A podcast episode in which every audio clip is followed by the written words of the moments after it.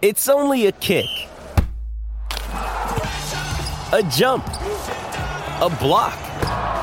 It's only a serve. It's only a tackle, a run. It's only for the fans. After all, it's only pressure. You got this. Adidas. Another day is here, and you're ready for it. What to wear? Check. Breakfast, lunch, and dinner? Check. Planning for what's next and how to save for it? That's where Bank of America can help. For your financial to-dos, Bank of America has experts ready to help get you closer to your goals. Get started at one of our local financial centers or 24-7 in our mobile banking app. Find a location near you at bankofamerica.com slash talk to us. What would you like the power to do? Mobile banking requires downloading the app and is only available for select devices. Message and data rates may apply. Bank of America and a member FDIC. The Bears are 2 and 0 in preseason. And I don't want to spend too much time going back and talking about Thursday because there's a lot of things in front of us. But I will tell you that those people on the ESPN broadcast, oh, those haters had all their cliff notes ready just to destroy the Bears. And you know what? Oh, I'm sorry, Dan Orlovsky. It didn't go your way because the Bears were out there crushing it. Oh, you can make your little quips about Justin Fields was running for his life and blah, blah, blah. The thing is, this Bears team's been looking pretty crisp, pretty sharp in preseason. But you know what? We were going to have a full house tonight to talk about all this and to look forward for the Bears 2022 season. So, Sammy, let's go ahead and start the show. Turn up your volume. Your volume. Because you're about to listen to The Sick Podcast, Sick Podcast. with Adam Rank. Justin Fields making magic happen. There goes Fields.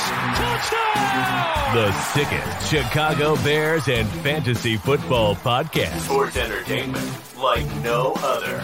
It's gonna be sick. sick. It's Tuesday night. You know what that means? It is time for Take It to the Rank. And let's go ahead and bring in our co host for the evening. Uh, she's been crushing it, and she's back in Chicago.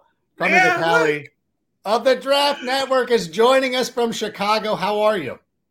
Uh, I'm doing wonderfully and very, very glad to be back in my own bed, in my own apartment, looking at this gorgeous view. So, And uh, you made your your flight. Obviously, that was worrying me. You were like, "Oh, I got to leave in 20 minutes for the airport," and you still had another podcast to do.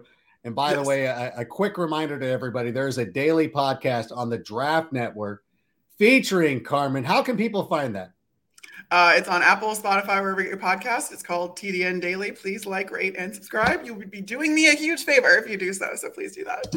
Yeah, do us a solid if you if you could. And it's also it by you know by as a matter of fact, uh, it's also really good. So you'll go out there, you'll learn something, listen to this podcast. Daily podcasts are the way to go, even though we do this twice a week. But you know, that's still the daily podcast. Get all your information, and there you go. I got to oh, also a reminder. Speaking of podcast, the the sick podcast appears on AM fifteen thirty WCKG, which is the Chicago home of the Sick Podcast. You can hear us every Friday afternoon, 2 p.m. Central. Following us, it's the No Name Pod with Olin Kreutz, Jason McKie, a cover two of Bears coverage like no other. So make sure you're liking and subscribing to all those available podcasts in Carmen. Um, I'm excited. Like normally, like I'm, I'm always excited. I always look forward to the show. But joining us tonight is we have a former national champion, a former, I think, a former All World League. Like he was part of the the uh, the uh, Amsterdam Admirals. He was a he was a member. I know he played for the Montreal Alouettes, a team that I love because they used to have a lot of former Cal State Fullerton guys.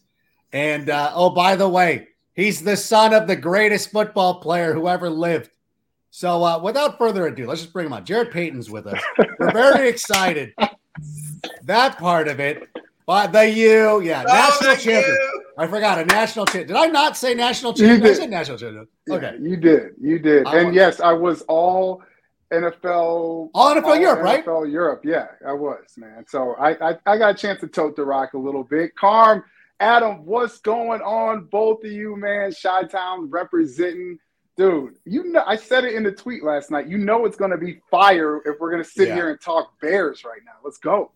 Yeah. Wait, you I know think? I'm just putting something together. Were you part of that championship team at Miami that was coached by Erickson, Dennis Erickson? Nah, I was. Uh, Oh, okay. It was. No, so we had went from Butch Davis to Larry Coker. We won it in 2001. So, um, Okay. you know, just the Carm, just the greatest college football team of all time. I mean, I, I Yeah. Sorry, Forget my image. Adam, Adam, come on, man, Adam. I'm you thinking. know- No, I'm thinking. Is that Sean Taylor? Right? Yes, Sean Taylor, okay. Ed Reed. Just think about the Yeah. first round draft picks: uh, Bryant McKinnie, uh, Willis McGahee, Frank Gore, uh, Jeremy Shockey, uh, Yeah. Kellen Winslow Jr. I mean, dude, it was Najeh Davenport. I mean, Oh my can keep God, going. yes. Vince, oh, Vince Wilfork. I mean, we can keep going. Phillip Buchanon. We had a bunch of first round picks, and I know Alabama and some of those other schools, that USC team, especially the one that lost against Texas. You can put all those together. I just don't know if there's a a better group of talent that not only performed in college football but also went to the pros and dominated at their position. An- Andre Johnson, let's not forget about him. Yeah, I that mean, that Yeah. you know, I think there's a lot of merit. There's a lot of merit to that because as I think of, and I I think that people dismiss Matt Leinart for how good of a college quarterback he was, but he was legitimately an excellent quarterback, and of course Reggie Bush and Lendale White. But defensively, I think that's where you guys have it for sure. yeah. Sean Yeah, Taylor and Ed Reed. Oh, yeah, yeah, Vince yeah. Wilfork. It's Vince Wilfork, Vince dude. Wilfork. D- Hold up. DJ Williams, DJ Williams, and Jonathan Vilma too playing linebacker. Come on. I forgot Wow. Vilma was on that team too. Okay, Yeah. yeah. That's Yeah. why did I even okay. I tried to I tried to stand up for my friends. I I would consider myself a friend of Reggie Bush. So I got to at least put up a little bit of a roadblock, but I'm like, yeah, that's that's kind of tough to beat. That's Yeah, man. that's tough to beat. But how are you doing? So how how has everything been going with you? I know that um you know, I wanted to ask. So I know that Jim McMahon had his birthday the other day. And you I always love when you call him Uncle Jim and everything like that. Do you really recall because you were born in what 19? You're an 80s, baby. 80. Yeah. So you were born in 1980. Do you really remember the 85 team? Like everything that was going on with that? Nah, I don't remember the whole 85 team, but I do remember bits and pieces. I just remember how crazy Chicago was at that time. Like, you know, I've been here now being older and going through the, you know, the championships of the Bulls and the six championships and some of uh, the, the Stanley Cup championships for the Blackhawks. And I've seen a lot, man, with the World Series in 16. I was here for the White Sox. I was in Miami at the time with the White Sox, but still, there's people in this town talk about 85 like it's something totally totally different. And the vibe was totally different because this is a bears town. You guys know it. And Yeah. you know you could be split with baseball teams. Uh, Mhm. basketball and jordan i even though he's the goat i get it. But when it comes here it's about orange and blue man. And it, we bleed it here in chicago. So to to be a part of that i, I remember bits and pieces but man, my dad was also bigger than life at that time. So Yeah. like for us, we were stuck in the house a lot because we couldn't really go anywhere. We couldn't go to eat. We couldn't go like anywhere because he literally was like getting mobbed at the at the mall at Woodfield Mall. We'd walk in and there'd be a hundred people around him and he wouldn't be able to move. And I just remember those moments. But I do have to tell you something about Uncle Jim McMahon. Mhm. If you would have told me when my dad passed in 99 that I would have all these uncles that would look after me. And the ones that have been so close are my dad's best friend, who's Matt Suhey. Um, Right. He, my dad basically left him in charge of, you know, his image and likeness and the estate. Like those two, their relationship. We talk about Brian's song. Um, there needs to be a movie made of my dad and Matt Suhey because their relationship, uh, they were truly best friends. And then you would have told me that Jim McMahon would have been one of those people that would look after me, call me, text me, direct message me, I would have told you the punky QB, you're crazy, dude. that dude's crazy. There's no way. I talk to Jim at least once a month when he's here. We go out to yeah, we go we go out to to lunch, and he's the one that initiates it. Like, bro, you, you didn't pick up my phone call. Like, yo, we get Matt. We're going we're going to lunch, and so I'm just very very grateful to have all these these uncles who have looked after me, and um, especially Jim and Matt Suhey. Those guys not only are uncles, but they've also taught me a lot of life lessons, and they're always there for me when I need them. I love that. And that's always what you want to think when you are watching it as a fan from afar. you know, you want to, you want to, you want that to, you, you want that to happen. You know, you were like, I hope they're really close. And so that makes me very happy. And it's funny, you know, you, you talk about how big of a, a town Chicago is. And I know that the 2016 celebration was huge. The Bears celebration is going to make that Cubs parade look like, I don't know, collective soul at the Sandwich Festival by comparison, because it's going to be so insane.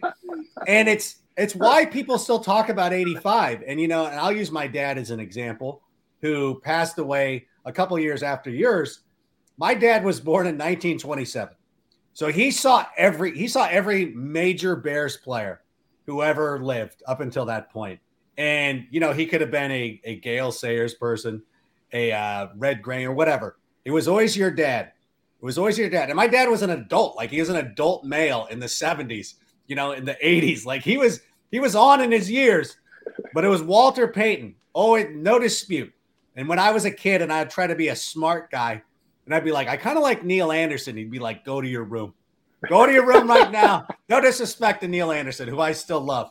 But uh, it's always Walter Payton. And I think that, that you're absolutely right. Everybody loves the Chicago Bears. How do you feel about the team right now? What do you feel about the direction the team is moving in? What have you seen through the first two uh, two weeks of the preseason? Well, you know, I've it's it's a and it's kind of a mixed bag here, right? Because I'm I'm different than I think most fans uh, in how they were thinking. I, I was one that was preaching change from the last regime to this regime. So for me, when I was hoping for change, I knew that there was going to probably be some bumps in the road.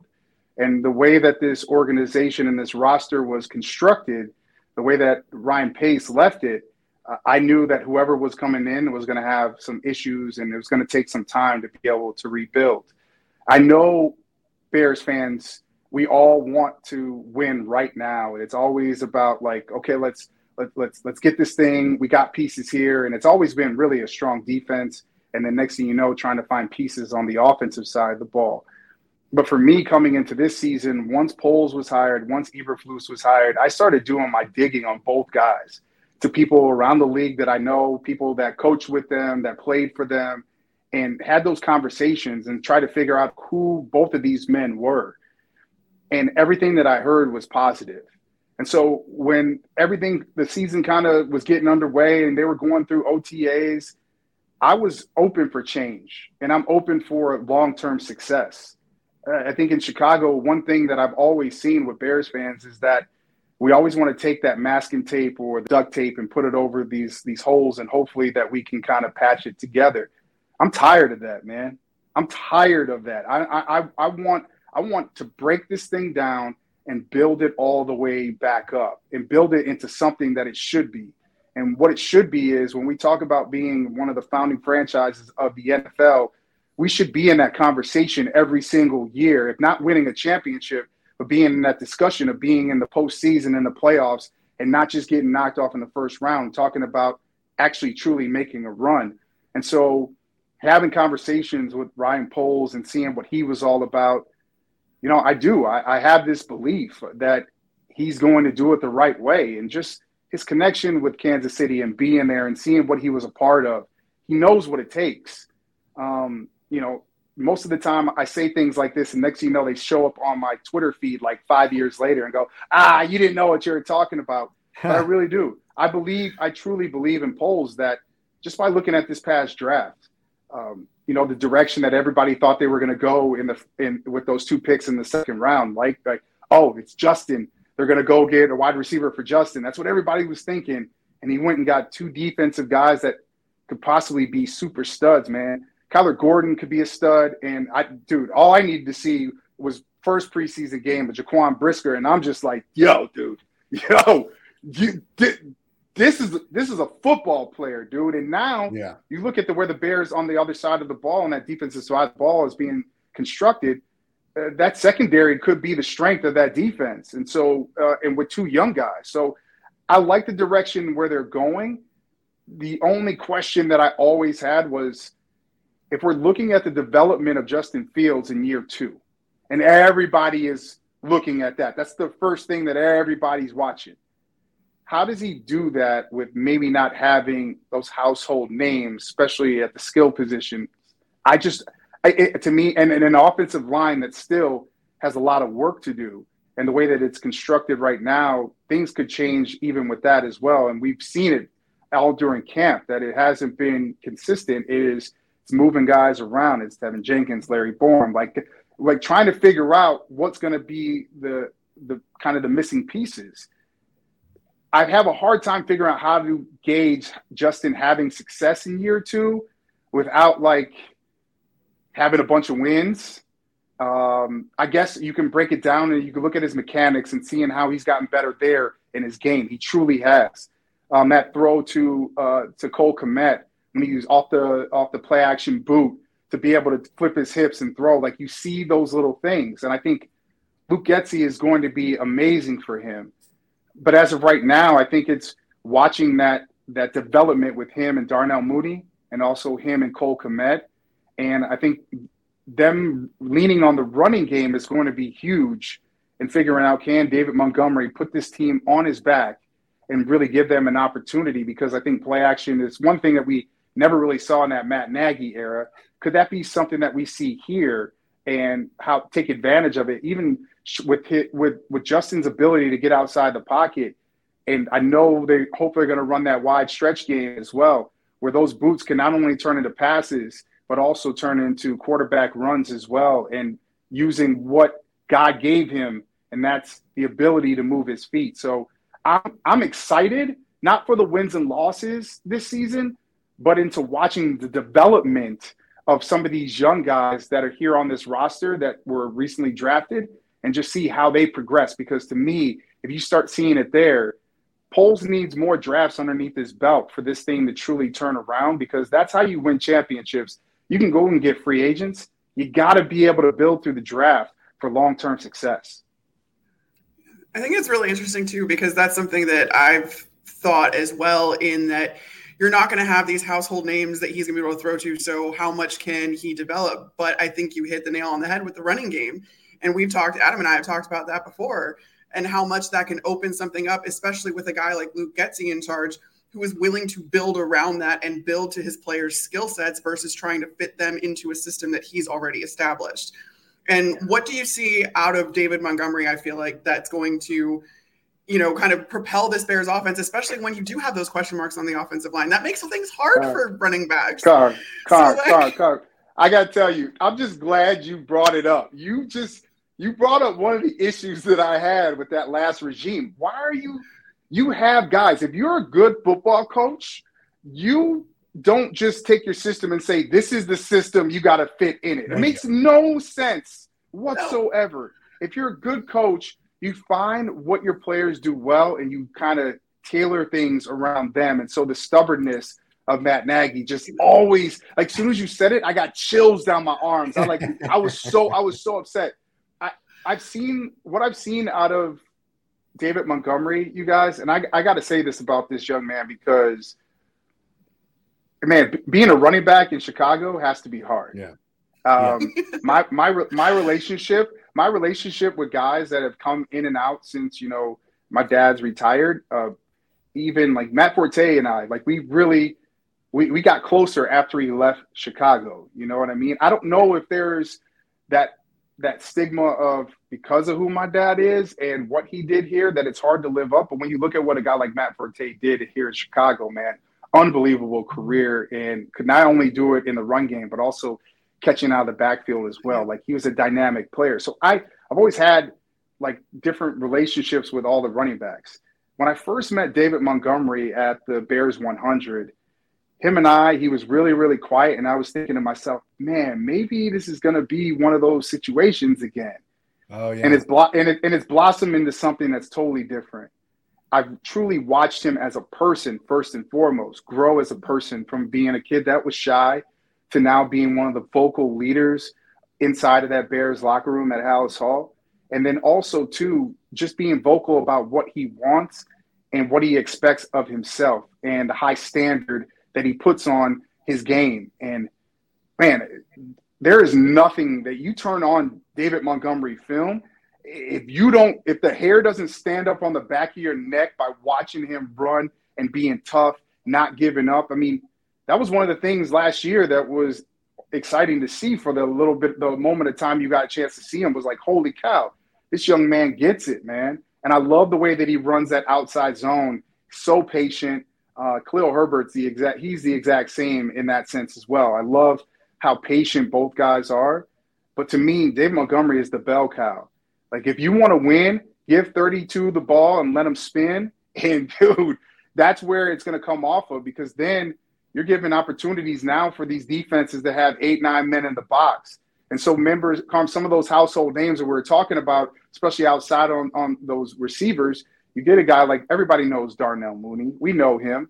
But the other guys that are trying to make names for themselves as well gives them opportunity to have that one-on-one coverage. And those are the shots that I think that have been lacking in the Bears offense over the over the time in that last regime that I'm hopefully getting a chance to see because man, it's that's what you need. You need a guy that can take the pressure off. David Montgomery to me is that guy. That is one of the things that I was, you know, really impressed by when I talked to David Montgomery when I was at Halas Hall just a few weeks ago. And you talk about the legacy of the of the Bears running backs with obviously your dad being number 1, but you know, it's it's a it's a huge group. You know, I mentioned Neal Anderson. You said Matt Forte. Uh, the Kansas Comet was in there. Red Grange, going on and on. You know, it's funny when I talk about Matt Forte. I always tell the Packers fans, I go, he'd be the best running back in Packers history, but you know, he's maybe what top five for us, but whatever. That's neither here nor there. I, I like that David Montgomery. I mentioned like, hey, you, you know, I, we really appreciate you carrying the torch, and he was like, oh, I haven't done anything yet. Like, please don't like the the humbleness of him. Because I, I agree with you. I think he's a great running back already. I think that you know a lot. He's had to work. You know, he hasn't had a lot to work with, but I thought that he's pretty much made himself a Bears running back. But he's not. He's not. He's not. He's not. He's not taking it too lightly. So I always appreciated about that. Appreciate that. I, I do. Him. But I also, I also, it's tough because you look at where he's at in his career, right? I mean, yeah at some point you're you you got to start thinking about long term and where you're going to go. And nobody's paying running backs anymore, man. I mean, that's just right. The nature of the beast. You can go get a guy in the third, fourth round that fits your system. Um, I don't know though. It's really it's tough for me because he's one of those guys that's been the heart and soul. And guys that I talk to in that organization, they feed off of his energy, the way that he comes out and he handles his business, his work on the football field, man. Like that's hard to duplicate and when you don't have it. And so, um, you know, I just I think the running back room as a whole, um, like that, I think they're good. I think they're good at that position. So it's it's funny. There's only one football, so you got to find a way to be able to do this and keep everybody happy. But for me, 32 has got to be that guy that's kind of carrying the load for this ball club. You know, do you think about him possibly moving on? Uh, I know one. I think he would be one of those guys because I know Forte was like this where he would not go to Green Bay. Was Jarrett Payton like this? Do we, Sammy? Do we have any evidence? Was was Jarrett ever going to go to Green Bay by any chance? Do we have that? Oh, here we go. Uh, yeah. I will. I will read this quote. When I, when I, and I'm talking about you, Jarrett. When I was released by the Titans, the Pack called my agent to see if I would come in for a workout for the practice squad. I turned it down because there was no way a Payton was going to be in the back of Green in a Green Bay in a Green Bay jersey. This is why we love you. This is the legacy. Legend. Can, I can I tell you? Can I tell you? Um, first of all, that post went crazy, and then I did that thing on Instagram where you get drafted by a team, and it was the Packers, and I was like, I kept saying no, and it ended up it was a real. It ended up it's like at like six hundred thousand views, and Packer fans are still mad at me, like talking trash, saying like yeah. Like you, like you, you shouldn't. Uh, we didn't want you anywhere. You're just coming here to be a camp body. Can I just say this? And I'm going to say it on your podcast because I've been Please. waiting to say this to people. For those for those people that don't know my story, like you need to understand my story. I did not start playing football till my junior year in high school. So I knew nothing about the game. Didn't know yes, my dad was Walter Payton. I knew nothing about the game. So it wasn't like, oh, dad, let's sit and watch Monday Night Football. I knew nothing when I put on the helmet for the first time. The, my fresh, my, my junior year at one game, we were doing a, a like a two minute drill. We're going down, clock is running. We're trying to get down and score a touchdown. And I remember the clock hitting zeros because I played soccer. Normally, that the whistle would blow and it'd be over. And I thought that the game was over, and I still had a play to throw the ball. And I turned around, and two dudes came and hit me and dragged me down to the ground. I knew nothing, Adam. I knew nothing about the game. Okay. So for all these people that are talking about, you know, Packer fans that are coming on to my story saying, well, you didn't do half what your dad do. You were garbage, this and that. I got 55 offers playing two years, not knowing the game. Okay. I, if you didn't know, do your homework. I would have made I would have made more than my dad ever made playing soccer if you did if people don't know who I was at soccer. Like do your homework first before you creep onto my stories and all this other stuff talking all this trash. I just had to say that. Shout out to all my Bears fans out there. I love you guys. I was gonna say you got an entire city though ready to yeah. throw hands for you. Yeah, I know. Like, ready to throw and much bigger than Green Bay. Are we kidding? and and, and yeah. it was it was the you know what the opportunity was is to go to Canada, man. Like Montreal yeah. had my rights, and I had no clue about the CFL at all either. And if I could do it all over again, honestly, I would go straight to the CFL from from Miami because I had so much fun in Montreal and Toronto playing in the CFL. Um, to all my people up in Canada that I still talk to, that I that still embrace me, I appreciate them so much, man. Like loonies and toonies up there spending my money. like it was, I, I it was like I, it just was the greatest time of my life. And so, but you know, getting a chance to play the the 14 games that I did with Titans, going over to NFL Europe. Listen, football took me all over the world, so I'm very very say. blessed for for every for every opportunity. And I said that at the end of the post. Like I'm grateful for the phone call. It just mm-hmm. for me at right. that time, there's no way that yeah. I could be sitting here at 41 and people coming up to me here in Chicago and I'm entrenched in Chicago sports being like, so what was it like playing for the Packers? I'd be like, yeah. dude, no. No, no, can't do it. We barely let we barely let Jim get away with it. So yeah, that's it's a good story to be able to say, yeah, no, I wasn't because like those images would have lasted forever too. The wow. word, like the last name Payton in a green and gold jersey. You were so right. There was no way that that could have ever happened. And, and let me just tell you this, be real quick, because because my dad was. I, I do remember this because Adam was asking me about remembering 85. I do. Mm-hmm. The one thing I do remember is how intense my dad was around the house when it was Packer week. Like yeah. he didn't talk a lot. He was super focused. He was lasered in. And like we'd be eating dinner and no one would be talking because he would be so. And that's where a lot of my anger for the Packers came from because it, it, that week it just made my house super quiet because my dad knew what that meant to Chicago Bears fans. He knew what it meant to the city, man. So he never wanted to be on that losing end. And so he always wanted to make sure that if it don't matter how the season was going, that he made a statement in that Packer game. Yeah, and the, the kids will never know. These kids running around in their Aaron Rodgers jerseys. You don't know who Charles Martin is. The, the most disrespectful play in NFL history. And that Packers team was garbage in the 80s. Like, I oh, can't, I just, I want them to go back to the 80s. And I remember, like, I remember my dad would always say stuff like, we didn't even care about the Packers in the 80s. It's all about Washington and it was about Frisco. And my dad, my dad still he hated Bill Walsh so much for the Guy McIntyre thing. He's like, that's where Ditka got the idea about putting Perry in the in the backfield, and it started a chain of events. And it's like, okay, Dad, calm down. We don't need to talk about this. You won the Super Bowl. Let's. But it, it's just funny the way all that stuff spirals. So it, it is it is ingrained though. And I and again, you know, the Packers would have tried to hand you a 34 jersey they would have oh. done like you know, like oh. their dumb little franchise would have done that, and it's it's it's disrespectful. And I listen, I but again, you know, it's funny because I look at your career and I look at the thing in Miami. Like obviously, you went to a school that had a crowded running back room. We talked about it before with with uh, Davenport, with Frank Gore, a lot of great players. You know, you could have gone, you could have gone, you could have played at North Carolina or whatever, and done go on to Illinois, whatever, Northwestern.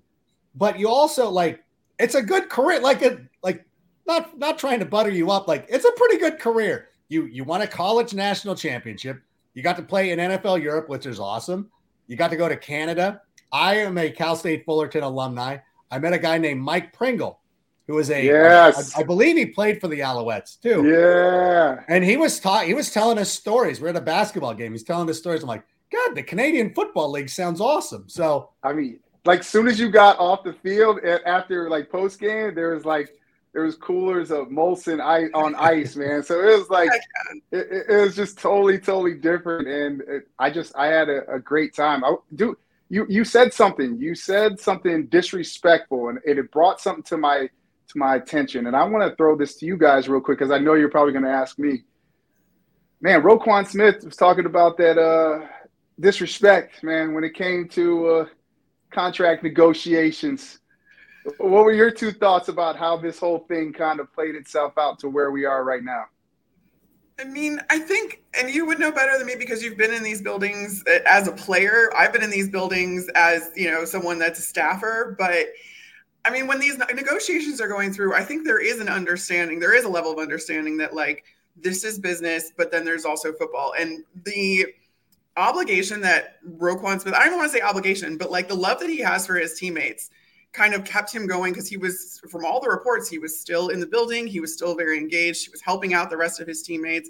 He had no, you know, thoughts of even deserting them and was able to compartmentalize, okay, that's business. I'm going to take care of this, but I'm not going to let that affect my relationships within this building. So, like, in in a weird way, because I've, I've been through this or I've seen this from other players as they're going through negotiations for extensions and stuff like that when I was with the Bucs, in that like they act pretty normal, like in the building. Like within the bubble of the of Halas Hall, like you don't really feel like the weight of what maybe the media decides to put on it or you know the constant like dialogue that they have on it because you're just focused on doing your job and you're still focused on that and for everything that we heard Roquan was still very much dialed into learning the new playbook, learning the new defense, getting to know his, you know, the teammates, his coaches, all that kind of stuff and maybe it was kind of blown a little bit up more in the media but like him saying like being very transparent which is i think where it comes into play that he doesn't have an agent because there's if you have an agent you have an agent in your ear going don't say that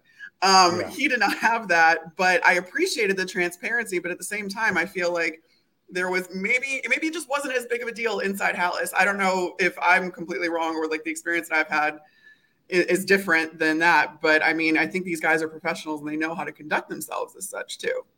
Yeah, I think too that part of re- part of the reason you have an agent is that they have the they have the awkward conversations that the teams have to have that you don't want to be privy to. You want somebody in your ear being like, "They love you, but you know, we're working on it. It's business."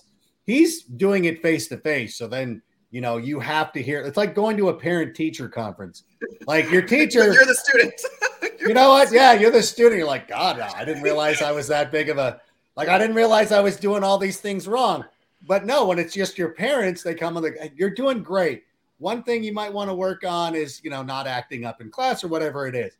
Roquan had to hear everything, and I think that's that's where the that's where it sounds disrespectful because when you hear it from people, and I have friends who played baseball who went through arbitrary or arbitration hearings, they're like, the things that teams would say about you. You're like, I thought I was pretty good. I was an all star, and they were talking to me like I was a 200 hitter. Like it's it is something different, but hopefully, um, you know, I, I just hope that they can put it all behind them. What do you what do you think though? Do you think, Jarrett? Let me ask, like, do you think this is something where it's like, hey, I'm going to go out and I'm going to prove myself. I'm going to have the the season of my career, or do you think that he has a, a year where ah, you're like, gosh, is he even trying?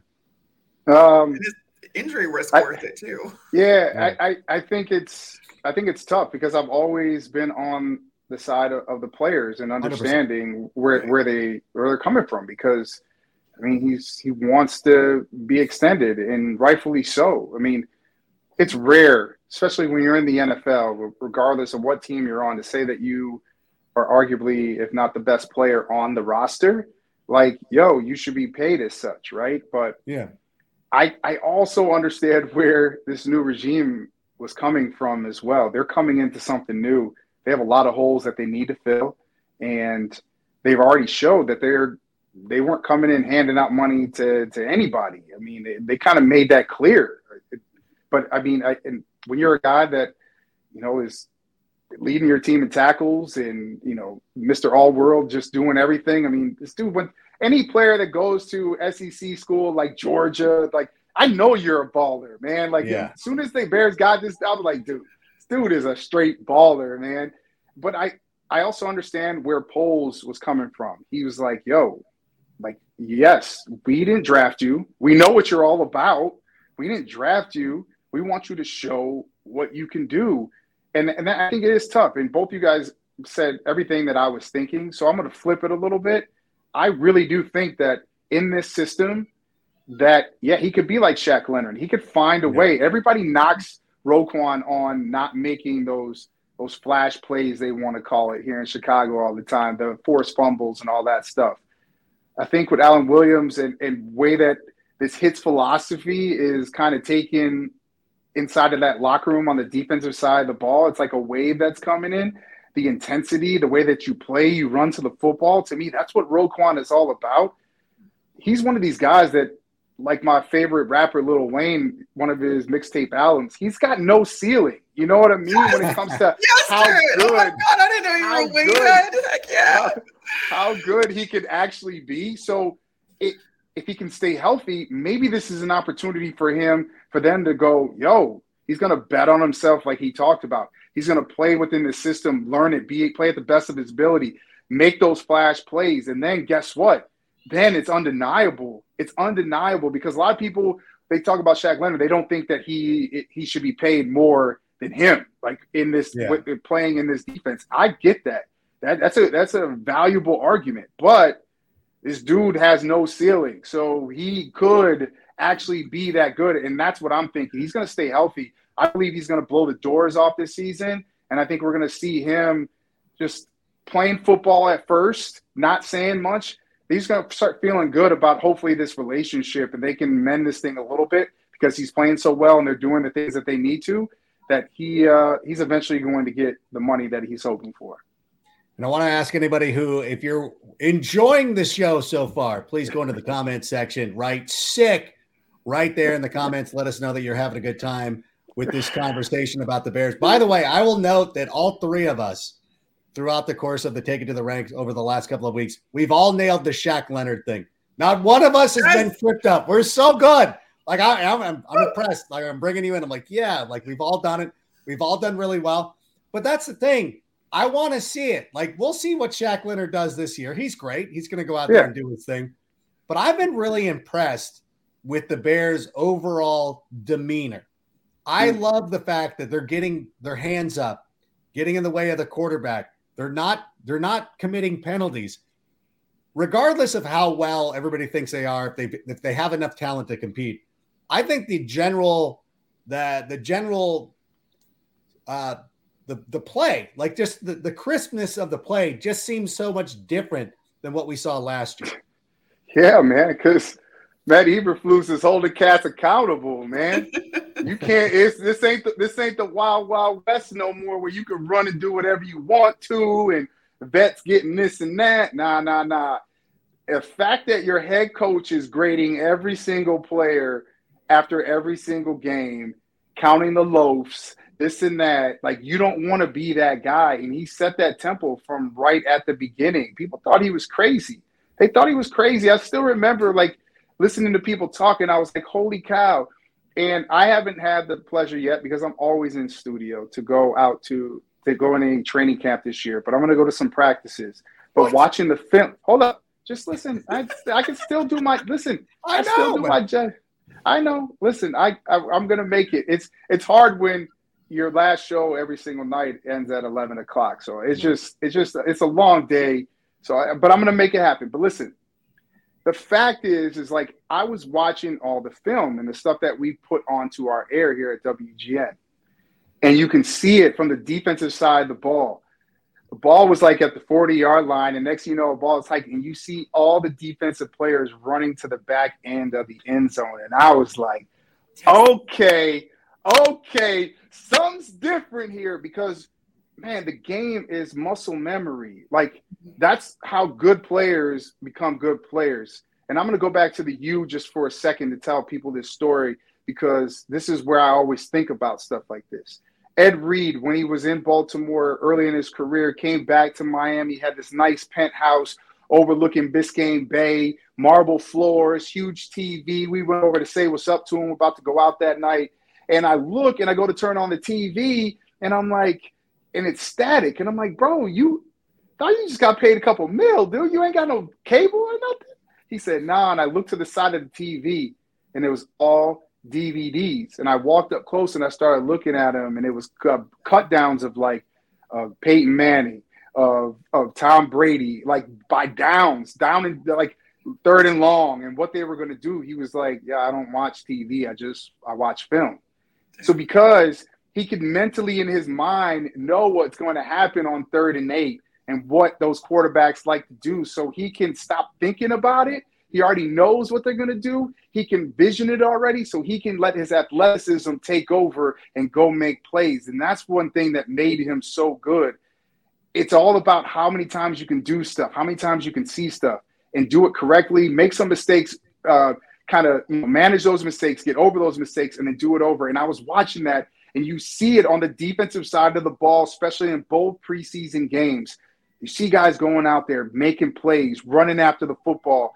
That when you're putting all hats on a football, that's when you create turnovers, you create fumbles, and you good things happen when you run to the football. So on the defensive side of the ball, it's evident that they can they have an opportunity to keep growing. Um, that defensive line has to.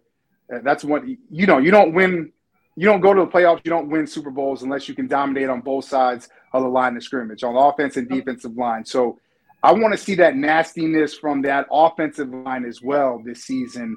And so that's what gets me excited about a guy like Teven Jenkins, because when you flip on when you flip on this film from college, the that, that he looks yeah. like a bouncer in Coral Gables throwing people out of Coconut Grove at the sandbar. Get out of here! Like I want to see him have that same control rage on the football field and prove mm-hmm. himself because that young man, hey, he's got talent.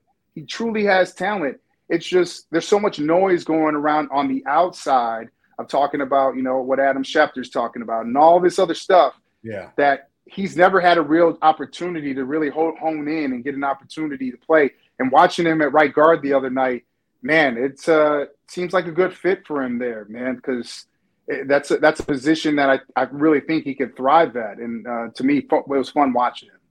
Yeah, real quick too. There was something that stuck with me from. So I, one of the Bears assistants, uh, used to be at the Bucs, and so I caught up with him at practice one day when I was there, and I asked him. I was like, "How is Eberflus being received? How does the team like him? What's, you know, how what's his coaching style? Like, I wanted to know what it was like." And he was like, "Man, you know what? He's like, these guys are just gonna love playing for him because of the energy he brings and the accountability that he brings, but."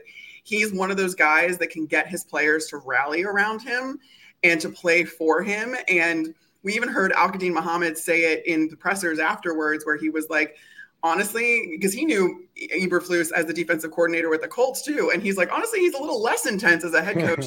but he's like, the easiest way to piss him off is to not give effort and to not get to the ball on defense.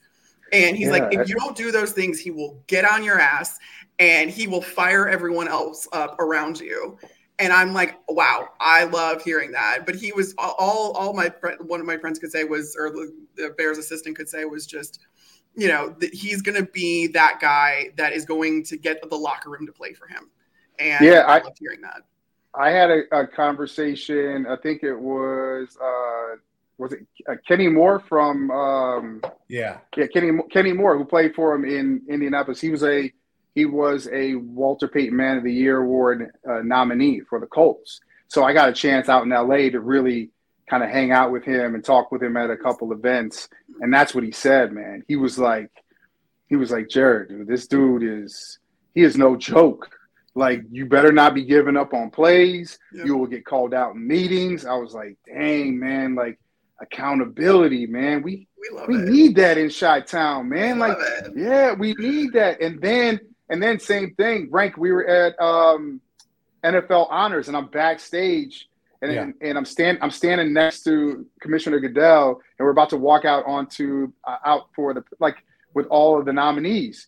And next to you know, Aaron Jones walks up, and he's like talking. He's got his shades on, and I just they were him and the commissioner were talking, and I had to cut him off because we had like a minute. I was like, "Yo, uh, commish, I gotta talk to him." I said, "AJ, what's up, man? I'm Jarrett Payton." He's like, "What's up, man? What's up?" I said, "Man, tell me something about Luke Getsy." He was like, "Yeah, y'all gonna love Getsy, man. Like we we miss him. We're gonna miss him, but you guys are going to love him. I'm telling you, a great offensive mind."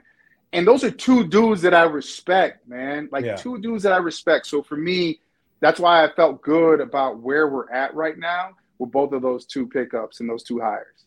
Yeah, that was one of the things I, I ran into you that night at NFL Honors. I also ran into a, a number of members of the Green Bay Packers who did not seem to be thrilled to uh, to be in my. One of the defensive players was kind of having a laugh with me because I was standing there with James Jones, so I get a little bit, I get a little shielded because uh, James is there with me. So it's like, okay, well, if James is hanging out with him, he can't he can't truly be that awful. But I knew that the the eyebrows of uh, of that that little coat, the Lafleur's eyebrows just were furrowed every time I walked by. So it was it was actually a good feeling. But uh, I do want to get an opportunity to some of the fans. I know questions have been submitted. I'm Well- sorry, Sammy. We're having too much fun, but I want to make sure the fans. We love hearing from the fans. Why don't we bring out a couple of questions? So, Sammy, what do we got? And uh, love Bears all. This is a question for Jarrett. How do you feel about the Bears moving out of Soldier Field? I know you were young, but you must have incredible memories of your dad playing there. Yeah, how do you feel about that? Oh, man, I man, I'm gonna be, I'm always honest, man. Like it is Please. what it is.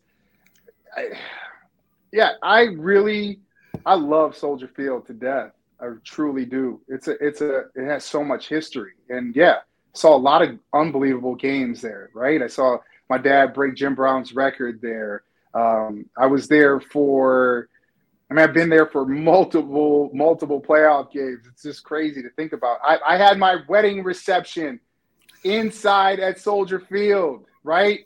Um, listen to this. Hold up. Virginia McCaskey came to my wedding reception. They weren't, we were trying to take pictures outside and they weren't going to turn it on because it was late and they weren't going to turn on the lights. And Virginia McCaskey said, turn on those lights. And they turned them Oh. on so we could take pictures. She's, Oh. she is in my wedding photos. How great, Mama Bear, dude. All right, I love Yeah. that place, but I am also born and raised till I was four years old in Arlington Heights. Yeah. My dad ran the hill in Arlington. Heights. say that's where the hill is. Yeah. I went to high school at St. Viator High School in Arlington Heights. Well, we have a lot of history in the AH, and knowing what that place looks like and the site of the track, man, I think it's inevitable that the Bears have to decide to make a move. Man, I mean, when you when you look at those Forbes values that came out yesterday Yeah. that we were talking on my show, five point eight billion. You don't own your stadium. Um, you know, my dad always told me when I was growing up that uh, man, don't be buying cars, buy a house, buy land, buy a house and land, son. So that's what I did because you own that, man, and then you figure out what you want to do with that, and like. I think that's the that's where the Bears are. You like they're they're renting right now, and I think that's Yeah. I think it's tough. And so if the Bears decided that they were going to move to Arlington Heights, um, I'm all for it for them. I, I I'll watch them wherever they play. It doesn't matter to me. But if they told me that they were told the fans like, listen, we're making the move, I would support them in making the move. Yeah, you're you're you're hurting Carmi V's feelings because I know she Carmi loves the, she loves I- the waterfront. Everybody loves the waterfront. It's So we so But hold true. on. I- It is, but let's look for the fans though. I mean, Yes, I've never, r- rarely do I go like, you know, in and hang out. I've never, I've only tailgated with like walking through the tailgate. I've never gone to a game, tailgated, and gone into a game. When I go to for work, I normally park and then Walter and Lightning go right up, past my dad's statue. What up, pops? Go inside, and I'm right in. But for the fans, I've always hear fans that go there, season ticket holders that have a tough time with It's you know, so hard. tailgating, having it is hard. So when you're thinking about long term, that's that's what the game is for. It's for the fans that love to come, that put their blood, sweat, and tears in this organization every single day. And what's going to be best for them? What's going to be best for this organization long term? To me, that's what's most important. Yeah, it came with the caveat too that like I was like, the thing that was missing from that proposal that Lori Lightfoot put out was like I need more accessibility in and out of the stadium. I need something like I need another L stop. I need you to, you know, make the, a stop that's right outside Soldier Field so that you can museum campus in general. There's so much over there, but it's still not incredibly easy to get to, even if you're already in the city. So I was like, if you did all those things, though, I would like to see it stay um, because it is so beautiful. It's such a historic venue, and I love just. I mean, like it's awesome. Uh, but I get it, and also like I don't think that there's any merit to the Bears not actually playing in Chicago. There's plenty of teams that don't play in the city that they rep. Thank like you. it's no big deal. The Super Bowl champions don't do that they're, they're, playing in Inglewood. It's the same. I know. I and if know. you if you go and you build a new train station from uh, from O'Hare to Arlington Heights, the the the orange and blue line, we'll call it, and it's yes, going to drop you off there with a huge complex where there's a Bears Hall of Fame. There's like four hotels. There's a restaurant, like, enter- entertainment complex, and a stadium. Nobody's going to care. Nobody, nobody will miss the no. lake. And I'll remember. I'll tell you. I'll tell you another one of my my dad's laments because he wanted he wanted the dome when they redid the stadium. He wanted a dome, and I'm like, what about bear weather? He's like, he's like, let me tell you something about bear weather. It ended in 1988 when that soft ass 49ers team came in here, whooped us in the playoff. I'm like, okay, okay, now I got him started on another one of his stories. But uh, sorry, Sammy. I know we've we've been we've been fast and loose with the language, but listen. Sorry. sorry. That was a quote. That was a quote from my father. I can't it. no, I said it. But uh, how about another question though, Sammy? I know we're not we didn't do a great job with the questions, but listen, we've had fun. This has been a good one. Uh, Rick Reuter, from what I've seen so far, it appears a lot of pass pro problems are due to the running backs missing blocks. Is this Justin not setting protection properly or just blown bro, bro blown blocks by the running backs. I know that Herbert to say. Was, yeah, that was difficult. Um, I saw Herbert whiff on one, and yeah, I that, I called that out. But what do you think? Is that part of it? Yeah, he's it, but we haven't seen David Montgomery. He's he's a totally different being. That's that's one of the things that I love about his game um, that he's gotten better at over time. Uh, Khalil Herbert definitely. That's one of the things that he knows he's got to get better at, and that only comes with time, and that comes with with more reps, and I think that that's tough. With, with, I think it's a combination of all that. It's it's the backs, it's the offensive line having communication issues as well because we saw in that second preseason game in Seattle there was times during that first drive where Justin was feeling a little bit of that pressure, and that's only going to get worse as you have more ones playing more time in games. So yes, you have to get better at pass protection. I I don't worry about that with number 32 in the game. I think he's pretty he's pretty he's he's seen a lot so far and the way that he talks about the game, he's he's he's very bright when it comes to pass protection. I yeah. wonder if Sammy can do. Sammy, oh yeah, Ebner. I forgot about him too. I mean, Trestan, he's he, he's he's working. I mean, for him, I think the best opportunity is is for him to, you know, be on special teams, do what he needs to do, get an opportunity here. We know how running backs can go down, right? It's one of those mm-hmm. positions that's so tough. Reason why guys, you know, teams don't want to pay that position anymore. It's devalued, but yeah. you need good. You need three backs going into a season to make mm-hmm. sure that you're you're okay. And I think watching him not only in the run game but also in the passing game, Ebner reminds me his running style just a little bit. Like there's like a, one part of his step when I watch him that he's got some Matt Forte in him. Oh, thank you. Bit. Yes. Yeah. I've, just a, I haven't wanted to say bit. it. I haven't I like that. He does. Yeah. He does. It's, it's, it's, it's, it's the way he goes through the hole sometimes with his hand, like the way that he it's it's weird, but I see a little bit in there. So I, I kind of see what the Bears, what Ryan Poles sees in the young man. So hopefully, uh, you know, he'll get his opportunity. There's a little bit of that glide in there. By the way, yeah. again, let, let's switch it up a little bit. If you're enjoying this now, type in the word sweetness in the comments. By the way, let's plug Roots of Fight. I'm not, we're not, neither one of us are wearing any of our Roots of Fight gear. But by the way, they have one of the best collections of Walter Payton gear that you can find anywhere. I should have thought of this ahead of time. I apologize to them um, and as I hit them up for gear all the time. But uh, Roots of Fight, be sure to check it out if you want some sick Bears jackets and things like that. Or a pretty cool Bears jacket. Yeah. Walter Payton one. Wanted to give them a plug. I meant to have it with me, but I do want to see if we have time for one more question. I know you're you're at work and we're bothering you at work. I want to do one more question though, because the fans have been great. Even uh, even the usual suspects who come into the chat. Oh man. Um, it would be interesting.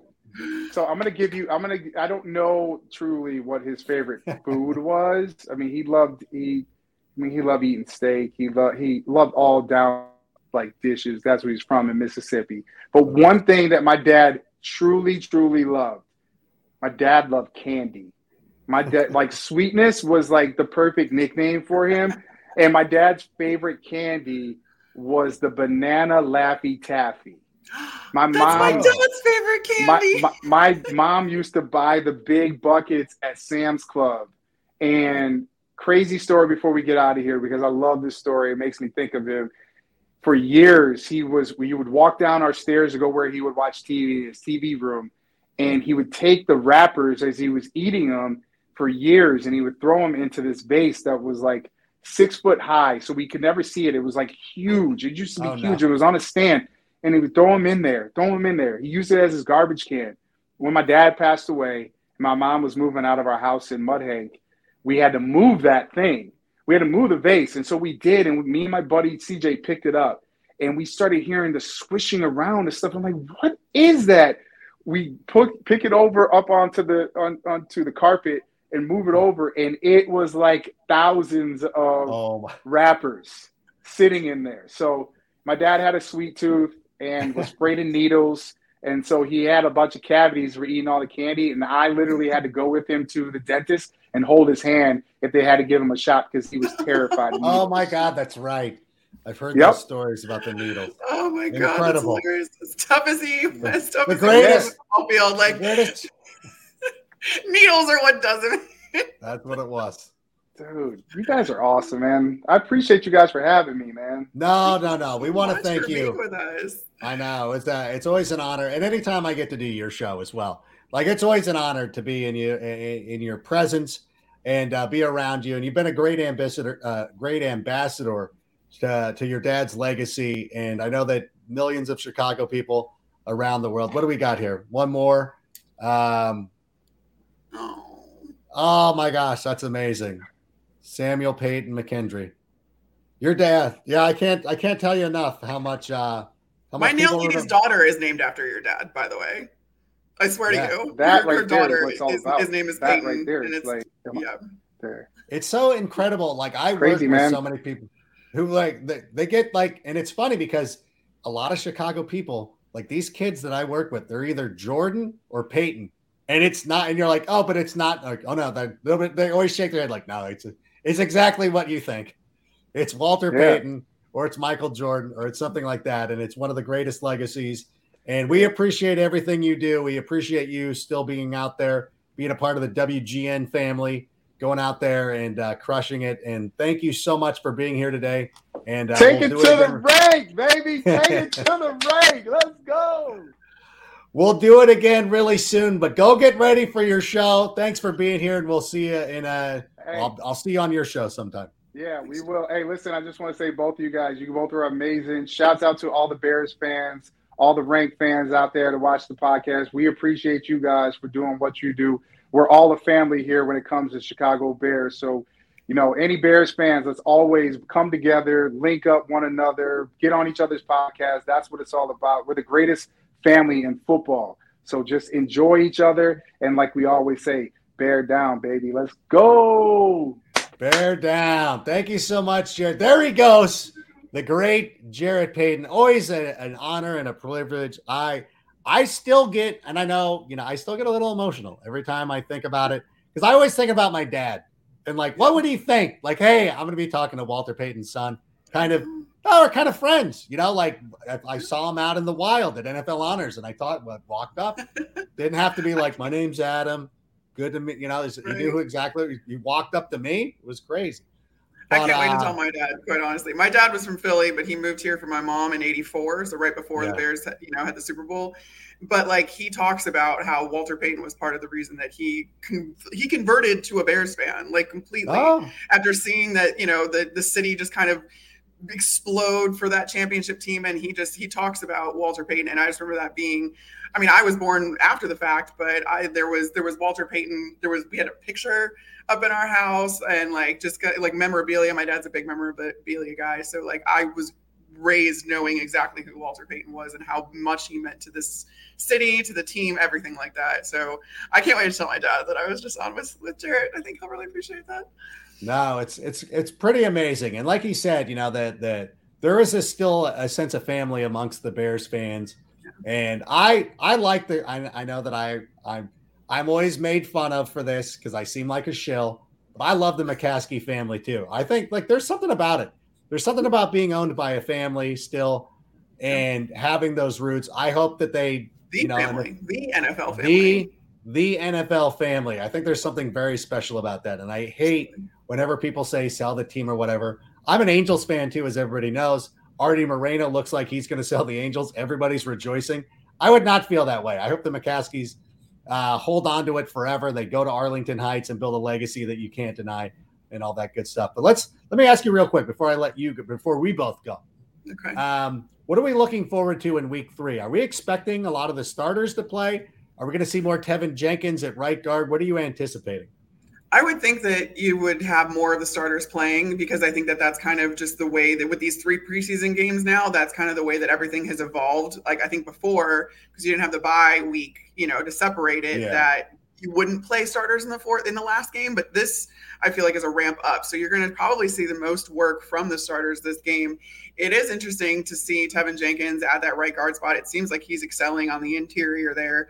Um, and I, if, if that's where he fits, like, yeah, keep him there. And, and, and we'll see. I, I hope that they have the final offensive line iteration ready to go for this last game. But I guess we'll still see because I just think that, you know, the constant shuffling around just isn't doing anything to help the offense get its rhythm, get its cadence, get all that kind of stuff.